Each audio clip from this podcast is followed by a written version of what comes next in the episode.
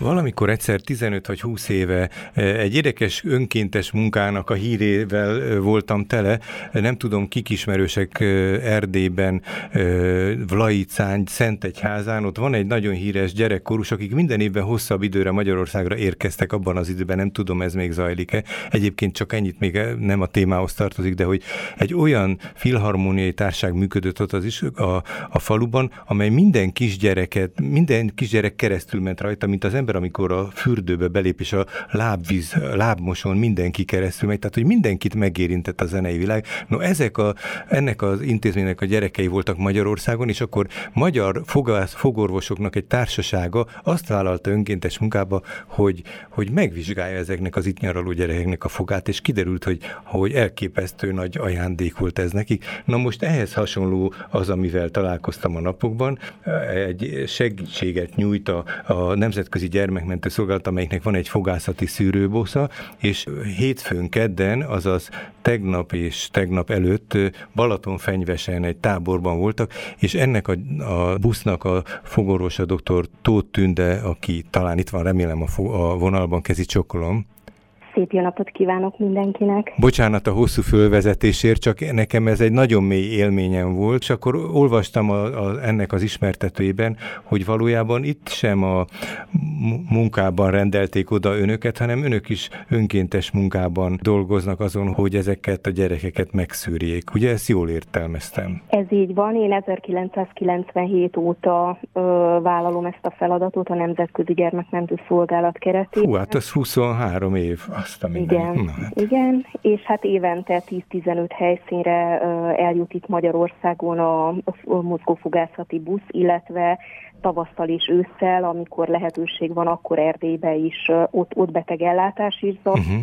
Itt Magyarországon a gyerekeknek a szűrése és szájhigiénés tanácsadása történik. És vannak kollégái is, vagy ön az egyetlen, aki ezt a küldetést? Vannak kollégái, és a többségét a helyszíneknek én viszem, tehát elég reális képen van a magyarországi helyzetről, és nagyon-nagyon hasznosnak tartom.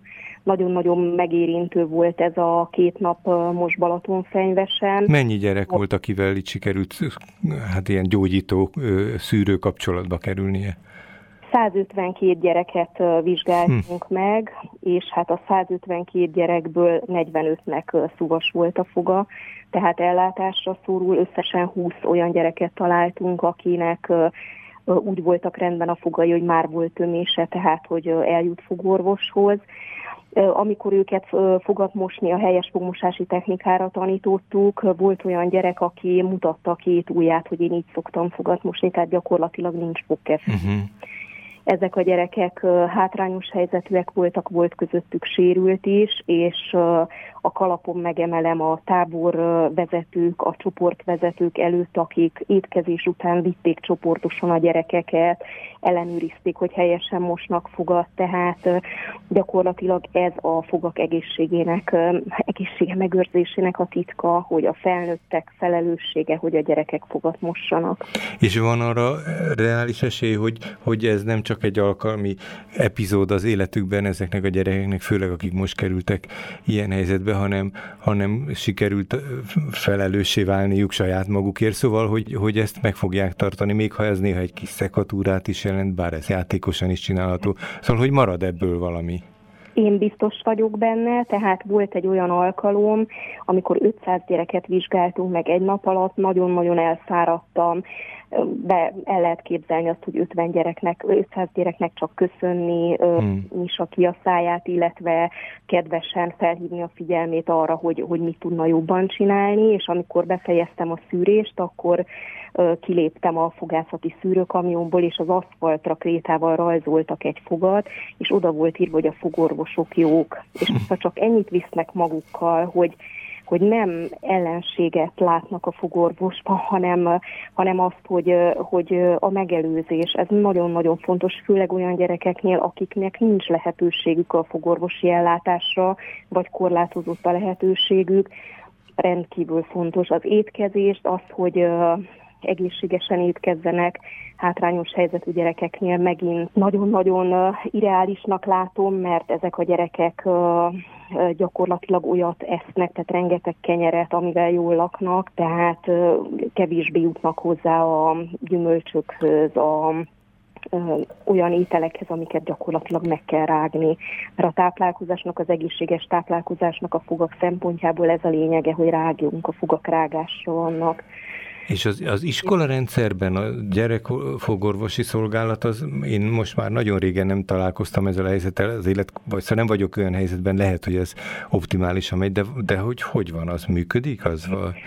Szervezeten gyakorlatilag a gyerekeknek fogorvoshoz kell menni, de ezeknek a szűréseknek a kapcsán járunk olyan településen, hogy 60 kilométerre az iskolától van a fogorvos. Ó, Istenem! Hát hátrányos helyzetű gyerekeknél milyen realitása van annak, hogy a szülő munka után felszáll a gyerekkel a távolsági buszra, és elmegy fogorvoshoz 60 kilométeren, nagyon kicsi, tehát ilyen esetekben még fontosabb a megelőzés.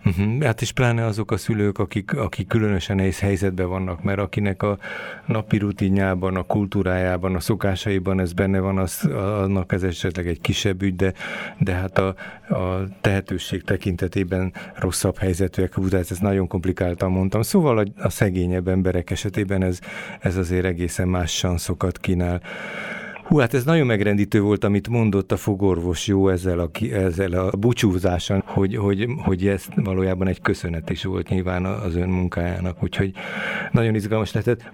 Most ilyenkor, tehát ez nyári szezonos munka, és egyébként a doktornő valamilyen felnőtt gyerek, vagy iskolai fogászati szolgálatnál dolgozik? Gyerekekkel foglalkozom. Tehát akkor ez folyamatosan ez a korosztálya az ügyfele. Igen, és hát minden gyerekhez más az út.